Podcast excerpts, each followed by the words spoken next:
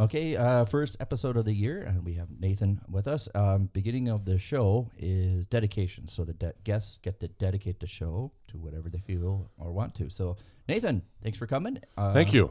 What would you like to dedicate the episode to? Uh, anybody who has ever worked on a Distant Calling Pictures film, which would Yeah. include yourself. Yes.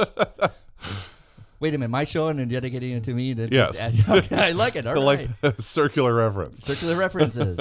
um, if anybody didn't know, um, before we continue on, what is Distant Pictures? Distant Calling, Calling Pictures, Pictures is is my film production company. I actually started it several years ago under a different moniker. It was called We Grillin' Tonight Films. Okay. and then it was sort of tongue in cheek and and I was at that time just doing film as sort of a once a year thing with my friends for 48 hour film project and then about 2014 or so I decided that I really enjoyed doing filmmaking and I wanted to take it more seriously and then eventually I changed the name of the company Okay. in 2017 to Distant Calling Pictures and that kind of brings us to where we are now. All right.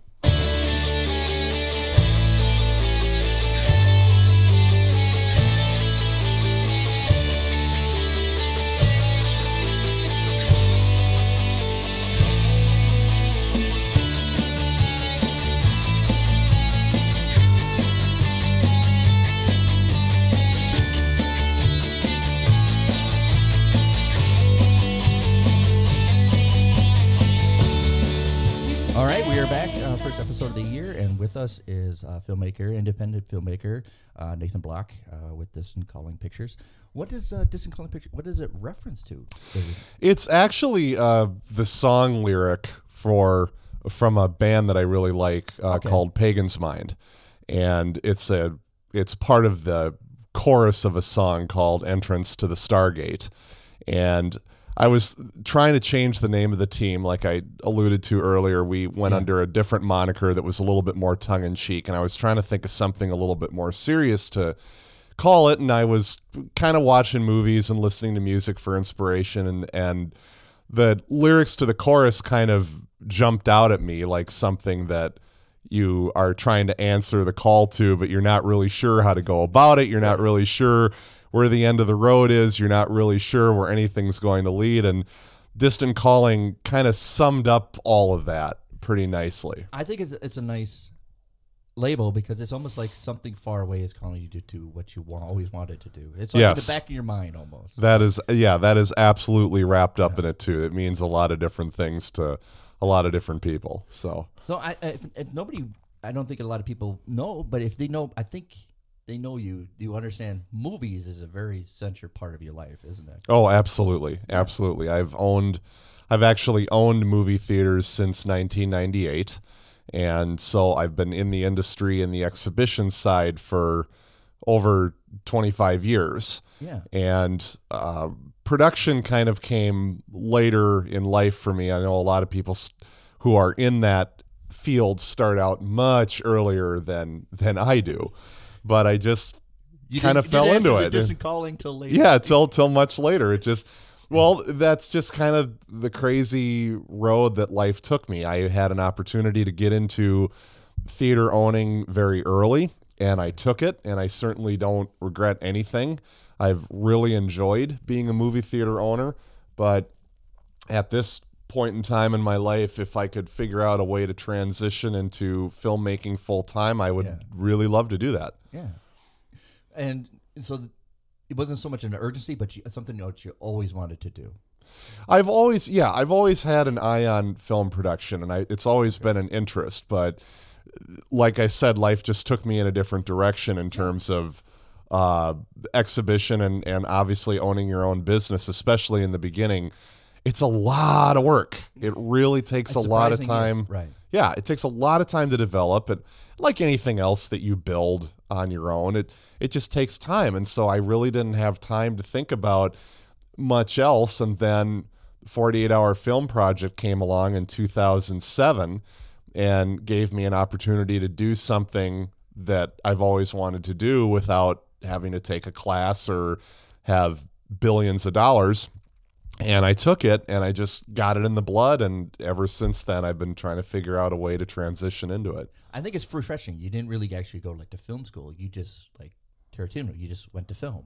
It, exactly. You just jumped into it. Exactly. Although although let me say this, if I had an opportunity to go to film school and be properly trained, I would jump at it. I really would. I would love if I could ever find the time, I would love to figure out a way to do that and be educated properly and learn all the tricks of the trade. And I, would love to do that. the The Coen brothers were were classically trained and uh, went to film school and and did that whole thing. And I think that their work has a, ma- a certain maturity that. Even though Tarantino makes really, really great films, Yeah. the styles are so different. And I don't think that you can really discount one style in favor of the other style. No, right, yeah, uh, uh, definitely. I think the Coen Brothers are very interested in like having their own genre. They they have single-handedly tried to reinvent just about every genre that they've Right, yeah. that they've embarked on whether it's the whether it's the mystery, whether it's the the crime saga, whether it's the the comedy, the stoner comedy, they've just given it their own touch, and that's actually what M Night Shyamalan tried to do in the very beginning too, with Unbreakable and Sixth Sense and and some of his really early films. He also tried to reinvent things, reinvent genres as he saw them, and and uh, I think the Coen Brothers have really more succeeded across the board than almost any other filmmaker that's sort of attempted to do that. Well, with yourself, you've done different variety of genres of movies. You've done comedies, dramas, and horror movies. And so, is that something you wanted to? You wanted to do a whole focus on a broad spectrum of different genres, or you, Oh yeah, I mean, filmmaking as an art form is like flexing a muscle, and if you only if you only flex your dramatic muscle, then that's the only thing you're going to build. And if you don't ever do a comedy, if you don't ever do a horror movie, if you don't ever do something else, then you sort of lose the joy and and the artistic expression to do something different. And yeah, I think it's pretty obvious for anybody who's familiar with my work that I have a tendency to go dramatic.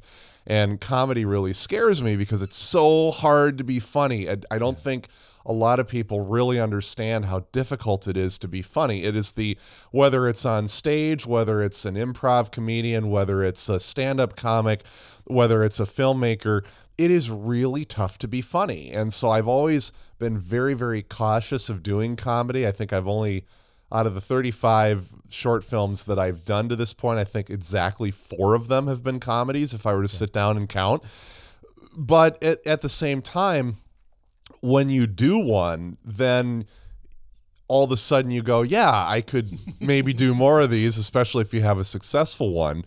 But I think that really any filmmaker should try and branch out and try and do different things. And and we were talking about Guy Ritchie earlier, and that's I, I will give him credit that he's yeah, when we started, yeah, yeah, he's he's definitely gone in that direction. Obviously, he's known for his violent, Oh, yeah, profane, gangster sort of Like pictures. and all that, yeah. But you know, he just did the live action Aladdin, and he just did the King Arthur movie. So he's trying different things, and that's I think that that's really important for a filmmaker to every once in a while just break out of your shell and do something that you don't normally do. I think that that's important if you're going to advance in the art form. Yeah, I think it's you make a valid point of that if you try to break out of your comfort zone and stuff like that, um, really challenge yourself and see you know, not just I want to stick to one thing. Let's see if I can do something else. Yeah, Yeah, exactly. And I've I've certainly e- even the, even the comedies that I've made that didn't really work when they were done, you still have a total blast making them. And filmmaking is just such a joy, really, no matter what you're doing. And I think that when people watch a, a horror film or or a, a crime film and it's super serious and people die and they think, oh man, that must have been such a serious thing. And it's like when you're on set, oh, it, it's yeah. completely different. You know, you're goofing around, you're joking, and everybody's, oh, it'd be so cool if he fell this way and blood came out and I mean it's it's such a crazy thing what you're doing on set versus what comes off on screen are they're so rarely the same and unless I think about the only thing that you can say that isn't different is when you're really doing a, a very very tough intense dramatic film the set the set just crackles with that with that tension. But i mean even after that people goof around and joke around and a set is always a pretty pretty amazing place to Yeah. be a part of Um, you've written a lot of the movies that you've directed, and as well as some people have written screenplays for you. Do you like to write them, or do you like to read the scripts, or what?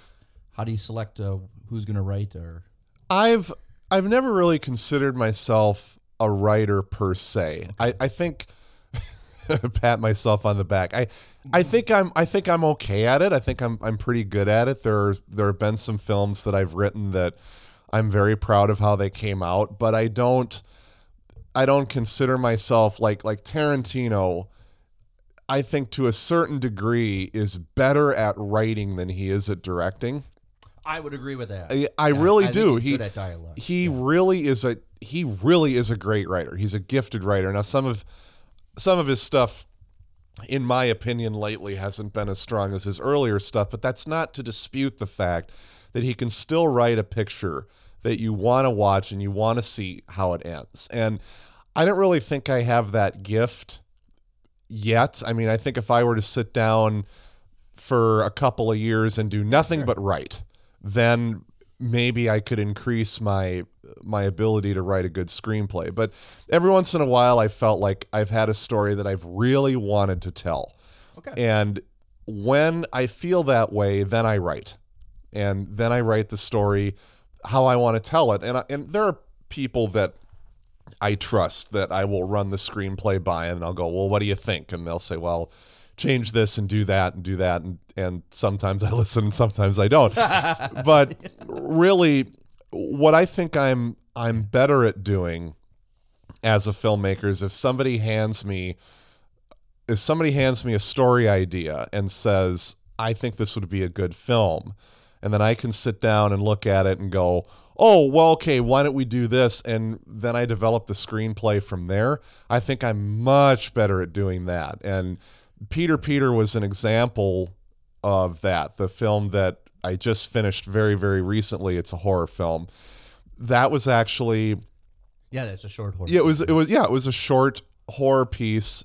It was a short horror fiction that was given to me by my makeup artist Jada Knutson, who I've worked with on a number of projects, and she said, "What do you think of this?" And she handed it to me, and it was just amazing. It was wasn't more than two or three pages long, and I looked at her and I said, "We are going to film this." Okay. And I said, Can I turn it into a screenplay? And she said, Yeah. So I went home and I knocked it out in two evenings. I was done. And I sent it over to her and she liked it and it became it became Peter Peter. And I'm super proud of the film. It's really unexpected and and there's a lot of stuff in it that hasn't really been done before, which is difficult to do after hundred years of cinema and and almost approaching sixty thousand licensed motion pictures according to the MPAA, and that doesn't include all the little indie films and foreign films, of course, that are out there. So when you're talking about who knows, maybe that's a hundred thousand motion pictures that have been made over the last hundred years, maybe more. Uh, that gets that gets difficult to do. So I'm super proud of it, and that was an I that was really an example of just somebody bringing me an idea and the collaborative process where the more people that you have in the mix sometimes the better the the product ends up being rather than just me sitting down and going okay i'm going to write this film. And and uh, i'm super proud of peter peter. And there's been a couple of other films that that have also developed that way where somebody brought me either a great story idea or a great script and i said yeah we're going to make this and it came out sensational so i think that my strengths lie more as a collaborative artist rather than just sort of the lone wolf like a Guy Ritchie or a Tarantino or a uh, I can't blanking on another name right now, but but somebody who just kind of sits down and does everything. Yeah, it, I being on set with you, and, I- and I, I definitely vouch at that. You're more of a collaborative person. You always ask for other people's input. Do You know, do you always ask, "Do you want to do another take?" You're comfortable with that, and I think that's wonderful that you understand it's not just your movie; that it's everybody's movie that's participating. Well, thanks. I, that's nice to hear because yeah, it really does take a village to make a movie. I I think that so often when we look at a film, we focus on an actor or we focus on a director or we focus on an actress or we focus on the story that is is being told, but really a film production has so many moving parts It does. It really does. and nothing will teach you that more than actually trying to make one. And there's so much that is a part of it, whether it's the score, the post sound design, the editing. And a really good example of how editing can just change your mind of a piece is recently the film that our team finished for it would have been uh, four points film project last year forget me not.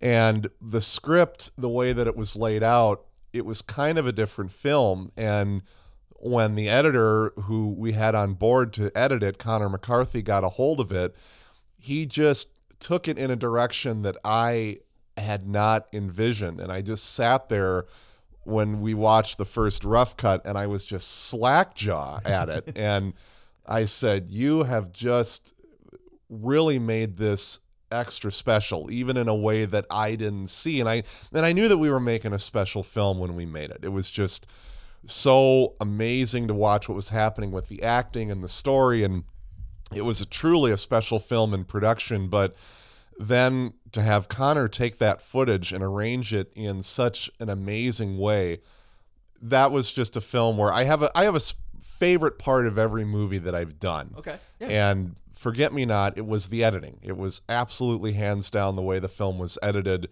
which made it just truly an amazing piece of work. And I hope that people will will seek it out, not just because my name is on it, but because of the amazing vision of everybody who worked at it, uh, especially the editor Connor. Editing is tough because it, it's almost like you don't notice it. If it's good, you don't really notice it very much. Yeah. I don't think anybody realizes, other than people who are in the art of film production, I don't think anybody realizes how much work and talent it is to edit a picture. It is, and and I continue to gain respect for that particular medium every single time I do a film because it's just something that it's not just okay i'm going to put this cut here i'm going to put that cut there i'm going to do this take here we're going to fade here we're going to come up there it's so much more than that and it and editing really is an art form in and of itself and there's a saying that goes a picture is written three times a picture is written when you write the script Right. Yep. a picture is written again when you shoot it, and a picture is written again in post production. And I cannot say that, I cannot emphasize how true that is. And if you don't believe me, uh, if you've got 20 minutes for some cool stuff, get onto YouTube and type in how Star Wars was saved in the edit.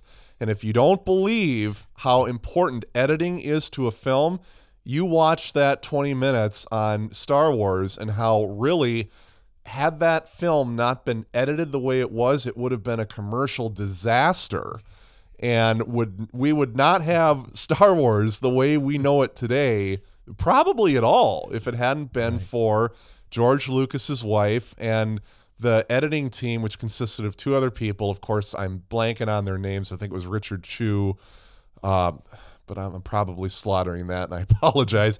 But it was basically three people that edited Star Wars and saved it. Completely saved the film. Watch this video. I've, i bet i've watched it half a dozen times. I can't get enough of it. Watch it. It's so amazing and it will show you how important editing is to the motion picture process. I would uh I would uh venture um when you're making when you're in production is editing in the back of your mind or you just wanted to shoot it and we'll think about it later. Well, you that it's a very goofy existential answer to that. Editing is and is not in your head during production because any any director who's in the business will tell you don't cut the picture in your head Okay. because it almost never comes out that way. But at the same time, you need to be thinking, what is the editor going to need?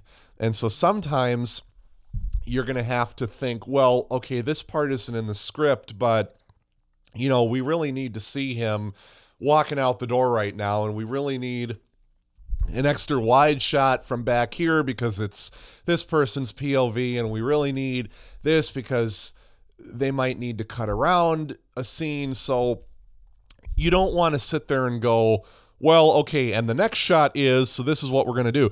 But you really need to be thinking in terms of what's called coverage. You want to have enough coverage of a scene so that the editor has enough good stuff to choose from. And if there's a take that doesn't work, or if there's a shot that doesn't work, or if something else is needed, you've got footage to fall back on and you don't have to do a reshoot which never comes out the way you think it was and never matches so you just need to be very cognizant of that you don't want to cut a picture in your head but you want to make sure that you've got good stuff to give to your editing team Did you ever? If you always, when you made movies, you always be, be behind the camera. Did you ever want to be in front as well? Well, I started out when I was in college. I was actually training to be an actor, and Oh, so? I did a I did a lot of stage work Okay. in college. I was in a number of of different productions, and so I kind of thought that that was the way I was going to go. And then the one of the last courses that I took from my senior year for my theater, theater arts degree was directing, stage direction, and I just I fell in love with it, and okay. and that's so how it, that's how it started. so that's kind of how it started. And then i ended up ditching the whole thing to run a business. But but the the idea of directing for the stage then all of a sudden became a much more interesting proposition than acting but i think that anybody who's honest if they're in if they're in theater and if they're in film in whatever capacity it is, I don't think anybody at one point in time or another has thought, boy, I would love to be the lead in this play or I'd love to be the lead in this film. And so I, I've done a little bit of film acting. The the one the one time where I really decided that okay, I'm gonna do this was when I wrote Unalienable Right. And that was a film that was very, very, very personal to me and I I took a huge risk in writing it because it's certainly a lot of unpopular opinion about child rearing. And I thought, you know what? I want to play the lead character Okay. and the governor. And so I wrote the part for myself and I played it. And and I told I told my team that because I didn't want them to get the wrong idea. I didn't want them to think that this is going to be the Nathan show from here on out because it, it isn't. It really isn't. It's it's a team effort. It always has been and and I want I don't want there to be any confusion about that, but I really wanted to play that part. I really did. And and I had a specific vision for the piece, for the character, and so I said, "Okay, I'm going to play this." And then I was asked uh, by a couple of, of young filmmakers to be in their piece. I was in Jocelyn Sanchez's piece, uh, Lost and Found, which I also helped her direct. Yeah, she's been a previous guest on here. Yeah. Oh, there you go. Yeah. Yes, yeah. I was in I was played the father in Lost and Found. And then apparently be, playing the father is my role because then uh, Sally Ann Hunt cast me as her dad in IRL. Uh, so, and then I was also in another, I was briefly in another piece that was done for a student project at Century College. I was, I was in that. So I've done a little bit of, of film acting, but again, it's not something that You, I- you really wanted to do right? Yeah. well, I mean, it's not it's not that I don't want to do it uh, because I I mean I love it. I mean, who doesn't? Who doesn't want to see themselves on the big screen? Uh, it can be terrifying and edifying at the same time, but but at the same time, that's I don't feel that that's my calling. I'd I'd really like to continue to direct and produce, but if somebody comes along and says, "Hey, I'd love you to be in this." Film because I saw you in Unalienable Right. I think you'd be great. I mean, obviously, I'd be flattered and I would probably do it if the part was right. But I don't foresee myself as an actor long term. I want to continue to uh, develop my my craft as a director and continue to direct better and better films and hopefully that's what I'm doing. Do you think your background with acting helps you being a director? Absolutely.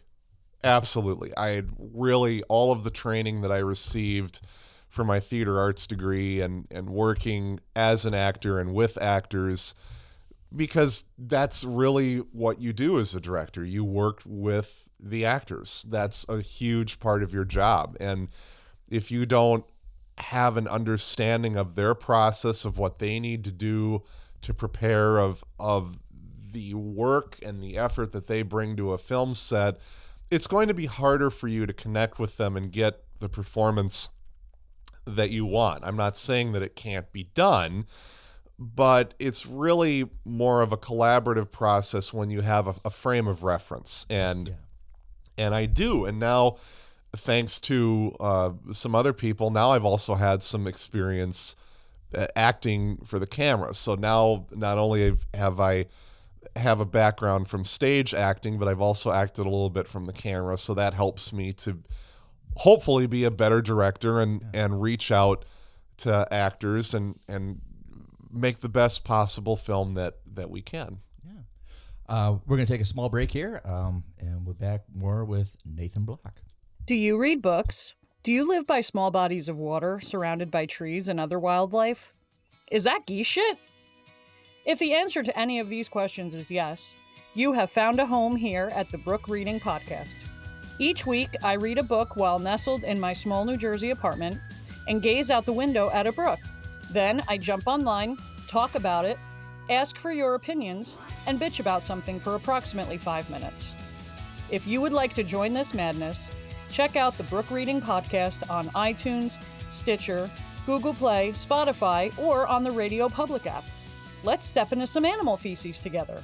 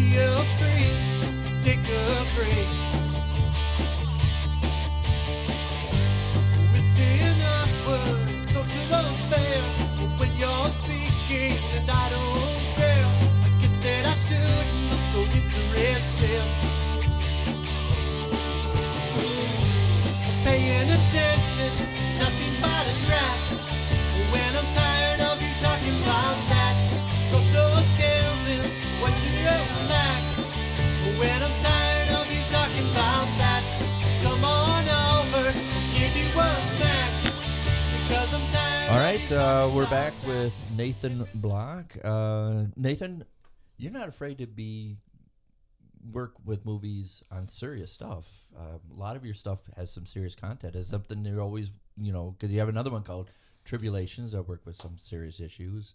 Um, in the, the previous movie you mentioned, Inalienable Rights has worked some serious issues. Is that something that you've you're not afraid of? Is something like you're always considered with your movies? Well, no, I think that part of being a filmmaker is is finding your voice to be able to speak cinematically about a topic that you're passionate about. And if you're not doing that as an artist, really it's sort of then we're left with the politicians and the activists and everybody else to tell us what we should and should not be believing in. So I think that the arts always have played a huge, huge role in how we shape our thinking about certain issues. And I would love to be part of that, that that people would look back at the films that I've made and said, well, he took a stand for this. He made a statement about that, and and that was pretty cool. And and I'd I'd love to be I'd love to be remembered as as somebody who made a statement and made films that were uh, that spoke out about things and that, that had some value and some merit to make to make people think. And I think that what I've always told my my team when we're going into a project, for instance, like 48 hour film project or Four Points or Z Fest or what have you, is I don't like to make comic vignettes. And a lot of times when you go to the screenings for some of these filmmaking competitions, that's all you see. You see silly little comedy, followed by silly little comedy, followed by trite, silly little comedy. And that's just not what I view filmmaking as. Maybe, and I guess the argument could be made that maybe I'm too serious about it, but you can- I Yeah. I prefer to make films that that challenge people and that make you think and that hopefully have some merit and some substance and something that you would want to go back and look at. And certainly in another 5 to 10 years it would be interesting to see how some of this stuff has held up. Uh, I, I certainly look back at films now like for instance network and what's happening right now with with the political divisions and the media in this country. And let me tell you something. Network holds up real well and that's a 40 year old film. It, it came out like mid seventies. Yeah. they, they tell they told everybody this is what's going to happen, and, and they were and way and, ahead of the and they were completely mm-hmm. right. And so yeah i mean would it be great if if one of my films held up 40 years from now? Oh i'd love it. That would be awesome.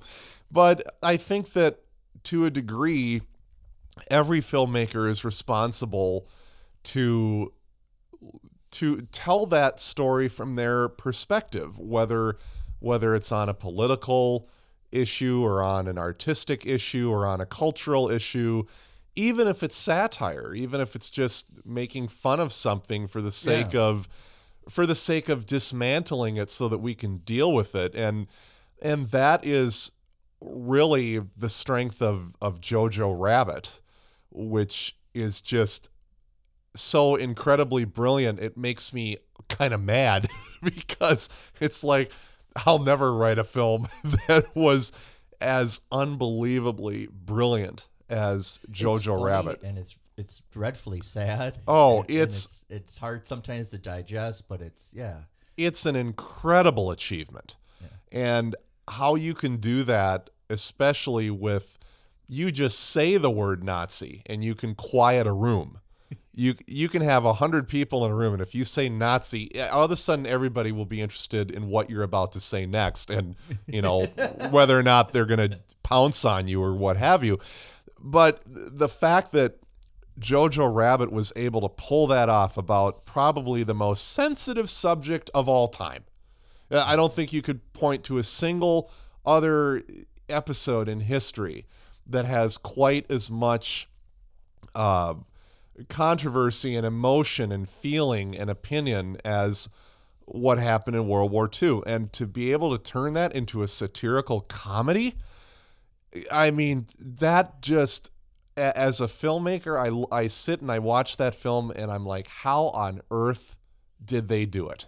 Yeah. It is just an astonishing achievement. So, and I'm and I don't mean that everybody has to go that far and you have to make it your own Jojo Rabbit because obviously that was an incredibly risky proposition It's and very I can't risky. It's very extreme. It's very ex- ex- exaggeration. Yeah. Well, and I can't imagine the pressure on the studio and the and the producers because put putting out that film and if if the response had gone the wrong way, Yes, I- uh, yeah. careers would have ended. You're right. Uh, Plain and simple.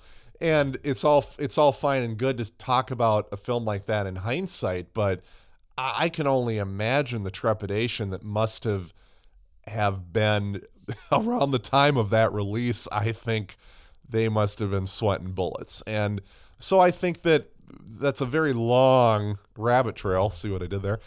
a very long rabbit trail to what I was trying to say. But I guess the point of the matter is, is that I think any filmmaker worth his or her salt needs to take some risk every now and then. And, and I've I've certainly yeah. tried to do that. And I've tried to lay it out there in terms of, yeah, this is who Nathan is, this is what he thinks, and people are either going to take it or they're not. But it's definitely a very revealing thing, and you have to do a lot of personal work in order to get to that point. and I certainly uh, questioned questioned a lot of things when I was making an But Right, when I was making Silver Blue and and you have to really be comfortable with your voice and with your art and that that takes a lot of a lot of gumption, a lot of a lot of guts.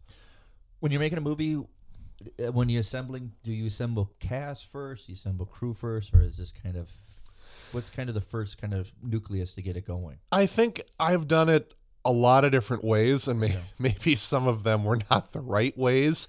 Uh, but traditionally, it, it- what I used to do in the beginning is is if people wanted to work with me, then I tried to find a project that was suitable for them. Okay. And I guess two examples immediately come to mind. The first was Silver Blue. Ellen Engelson had been a member of the Distant Calling Pictures team for a number of years, and she came up to me and she said, I'm ready for a lead role. I want to be a lead in one of your films. And so I had had an idea for a story kicking around in the back of my mind, and I originally was going to tell it from the point of view of the guy. And as I was as I was talking to her, I suddenly thought, what if what if I took this story that I had in my mind and I turned it into the point of view of the wife of the female character. And so I went home after that conversation with Ellen and I wrote Silver Blue. And I cast her as the lead, and, and Kurt Peterson, who is also somebody that I had wanted to work with forever. I had wanted to work with Kurt, and the timing just wasn't right. And so I showed him the script, and he loved it. And he said, Yeah, I want to be a part of this.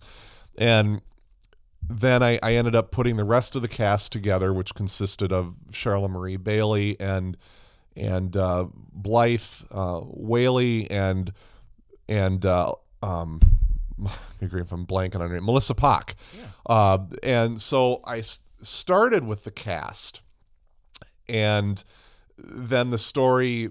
I I actually brought them into the round table, and we sat down with the script that I had made, and I asked for everybody's opinion. And there were certain elements of the story that we changed as a result of the collaboration, which actually is something that I really haven't done again, and I, I would really like to because it was such a cool it was such a cool experience to have everybody going, well, hey, what if we did this and what if we did that? And really the original story is is different in many respects from what it ended up with on film because of everybody's collaboration. And then the second example was when Lauren Kincaid came to me and we basically had the same conversation. She also wanted to be a lead. And and she and I had had a number of conversations about uh, sobriety and she was she was sober and I had wanted to, to make a piece about about alcoholism but I didn't quite know how to go about it and so I wrote the skeleton for the story and then she helped me put the meat on the bones and we came up with Glass Bottom which is actually my longest film to date. It's it's just shy of 25 minutes, which is you know a third of the way to a, a feature. And we had I had I had more money, we probably could have developed it into a feature because there was so much that we had to to work with. But um, I'm incredibly proud of Glass Bottom and the the festival that we entered it into.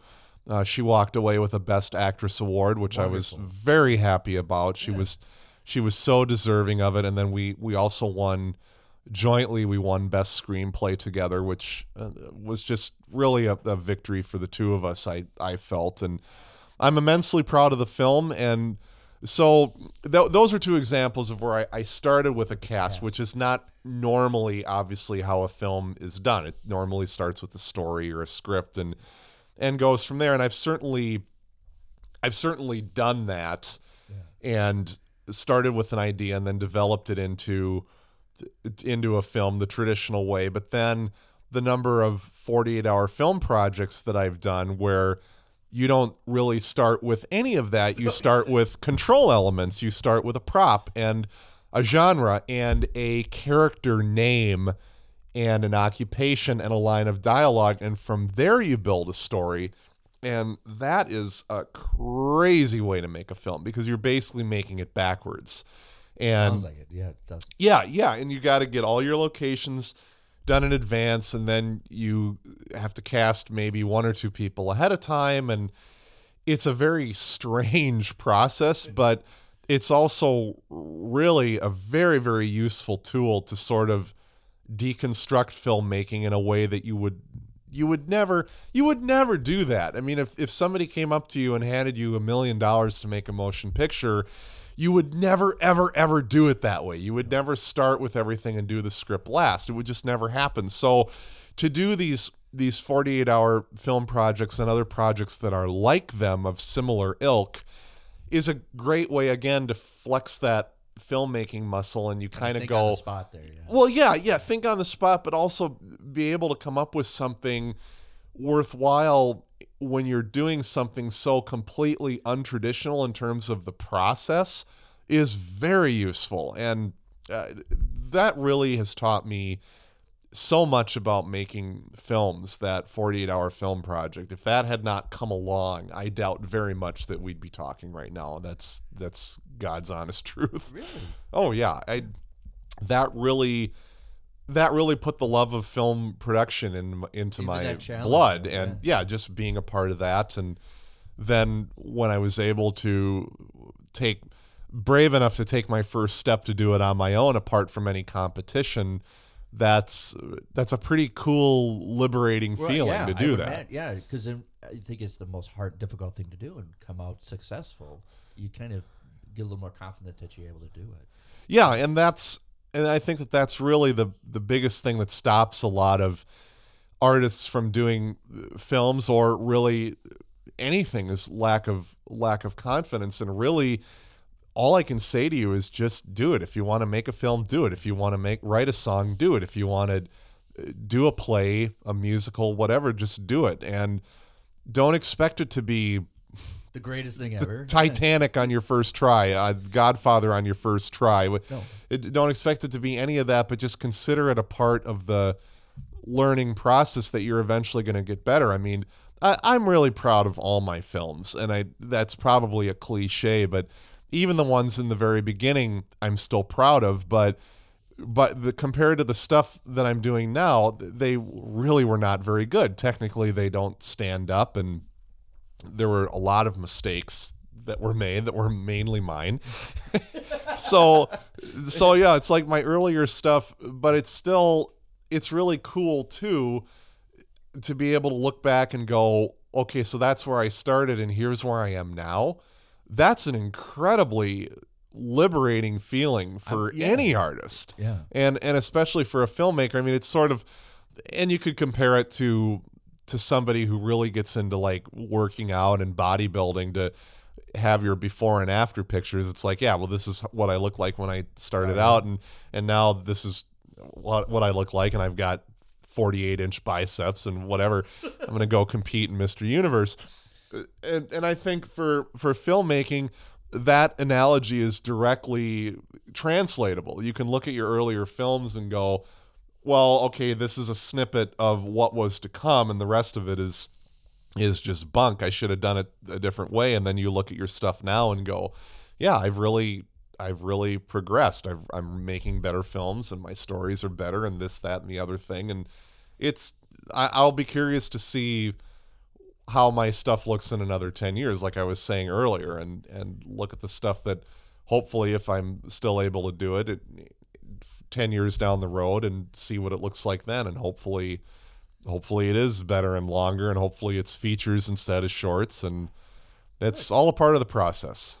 Um, I want to get into a movie that you just kind of, I think, a couple months ago wrapped up, uh, Tribulations. Yes Um, I I don't know if you are you guys in post production with that or oh yes we are we are uh, scrambling because the film is due in less than a week so well, thanks for coming, stopping in for a few moments. Uh, so you are you already got it filmed and everything. Yeah. And if, if you can just share with us what the story is about, if they if you can. Yes, yeah. Well, I'm super proud of the story and called, Wesley uh, did I Wesley get the title right?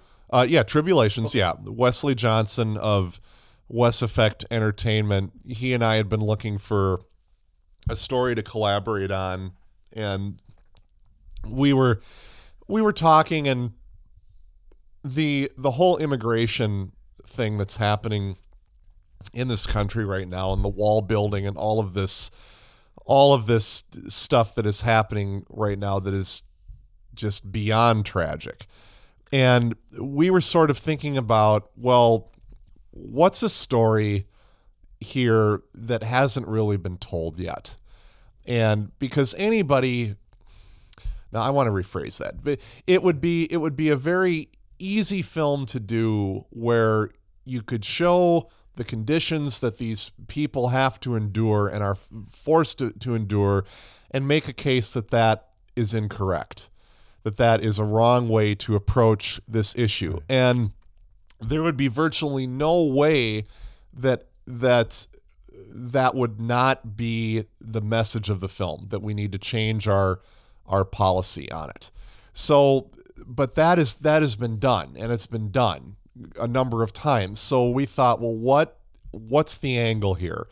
That we need to tell a story about this that has not really been touched on. And so we were talking about how it seems like and I know that this isn't true for everybody. I don't I'm not trying to label anybody, but it just seems like and as a as a person of faith it really bothers me. It seems like the Christian community, the religious right, whatever you want to call them, always seems to be on the wrong side of some of these issues that when you look at what Christ taught, whether or not you're a Christian or not. If you just look at what what Christ taught when he was on earth, it just does not line up with a lot of these policies that uh, Christian voters seem to align themselves with, and that really, really, really troubles me. And and Wesley Johnson felt the same way. And so we sat down and we wrote Tribulations, which is about a Christian senator who is unable to reconcile what his party is telling him to do when it comes to immigration. And I wanted to make it I wanted to make it timeless so we're, we're not talking about Republicans or Democrats in the film. We don't mention Trump. We we just I, I wanted to stay away from all that because I don't necessarily think that this is a problem that is going to go away if Trump ever leaves You- office. It's almost like uh, you want to project that this is will always kind of be a struggle. yeah, I It's don't not just a timestamp. yeah, I didn't want it to be, well, this is something that happened in 2016, 2017, 2018, and now we don't have to think about it anymore. And so I, I kept all those all of those things that we're very very familiar with out of the picture. I kept all of those names and and parties and, and all of that. I kept them all out. And we just wrote a story about uh, a, a senator of faith who just can't reconcile these things with what he believes Christ taught, with, with, with what he believes the church teaches. And uh, we ended up with, I think we have a really beautiful, troubling, thought provoking film. And and I'm I'm extremely proud of it. I've I've already seen uh, a rough cut of it. It looks it looks great. I can't wait for people to see it. It's going to be debuted as a part of Z Fest, which will be the first weekend in March. They haven't announced any. Uh, they haven't ex- announced when all the films will be playing yet. I'm sure that that will be forthcoming, and I hope that people will see it. And I hope that whether you agree with it, whether you disagree with it, I hope that it just makes people think. And really, I hope that it makes people of faith think because that's who we were aiming it at. We weren't really aiming it at, we weren't taking a shotgun approach to it where it's like, hey, this is wrong. We need to all band together because that, if you're not on that side already, I don't really know what good my seven minute film is going to do for you. Honestly, I I understand, That's right. pro- That's probably going to piss some people off to to hear me say that, but I don't care. It's like if you don't if you're not on that that that side of the coin already that you don't that you are for locking human beings up in cages without proper facilities and food and clothing and blankets. I mean, there's a disconnect there that I don't think all the films in the world are going to help you out. But what what mattered to me and what mattered to Wes is the people who are supposedly called by a higher calling and answer to a higher power and all these things that that I and and other people of faith profess is why aren't we doing something about this? And so, well, this is what I've tried to do. This is what I've tried to do. I've tried to sound the wake up call. I've tried to ring the alarm clock and hopefully hopefully the film does that. I hope that it really provokes people to think and challenge their notions about w- where faith and political parties need to uh, diverge and where where faith and politics need to be uh, two separate things. And just because a party may happen to get a couple of things right according to what you believe doesn't mean that they're getting everything right according to what you believe. And i i find it troubling that a lot of people of faith fall in lockstep with with a certain viewpoint of a certain political party and that that bothers me and I wanted this film to speak out about that and uh, I guess what I what I will say is that it probably was a little bit too big of a Task. of a task for a 7 minute film and there is a there is a much longer cut that will be forthcoming after the Z Fest competition which hopefully will be a little bit more uh, a more full realization of the vision that Wes and I had when we wrote the film. And so I guess try try try not to judge it by what you're going to see at Z Fest although I I really think the Z Fest cut will be powerful. But there will be a It much sounds like it. longer much fuller vision that will be unveiled at some point in time and and and I'm excited for it. I really am. I think that we did something that nobody has really done yet from on this topic from this point of view and I'm excited to get it out. No, I, I I think what I'm emphasizing is not a political movie, but it's more of a human element to this. That is absolutely true, and and yeah, it's really more of just This is not a campaign movie. This is more of how do you. it's a humanitarian piece. Right, it's just doing the right thing.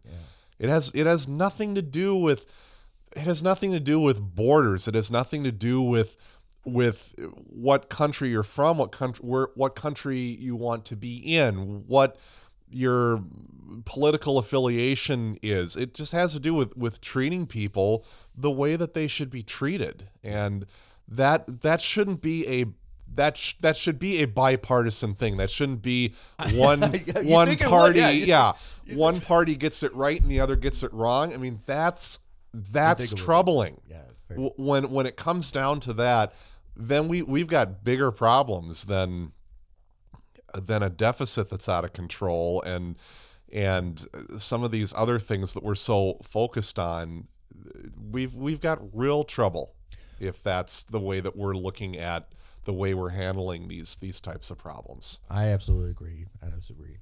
Uh, Nathan, thank you for coming on, being the first guest of the season. Thank you for having me. It's been a load of fun. That's a lot of fun. uh, yeah. Um, before we go, how can anybody, if they wanted to see any of your movies previously, how could they find them? Well, we have there's two ways that you can do that. We are on YouTube. If you type in distant calling pictures, three words, you'll see the channel. It's got a little satellite logo. Okay, we'll put the link uh, on there. Yep, that'd be great. And then uh, then we have a, a Facebook page also, Distant Calling Pictures. It's the same thing. There's a number of there's a number of films on both mediums, not only Facebook but of course YouTube. Uh, I'm a little bit behind the times. We don't have a website. Uh, hopefully, at some point in time we will Right, yeah. But otherwise uh, YouTube and Facebook uh, reach out and and certainly uh, all of the all of the mail that comes through the Facebook page, uh, Distant Calling Pictures Facebook page, comes to me. So uh, certainly feel free to reach out. Uh, whether you like the film, whether you hated the film, I'll answer everything.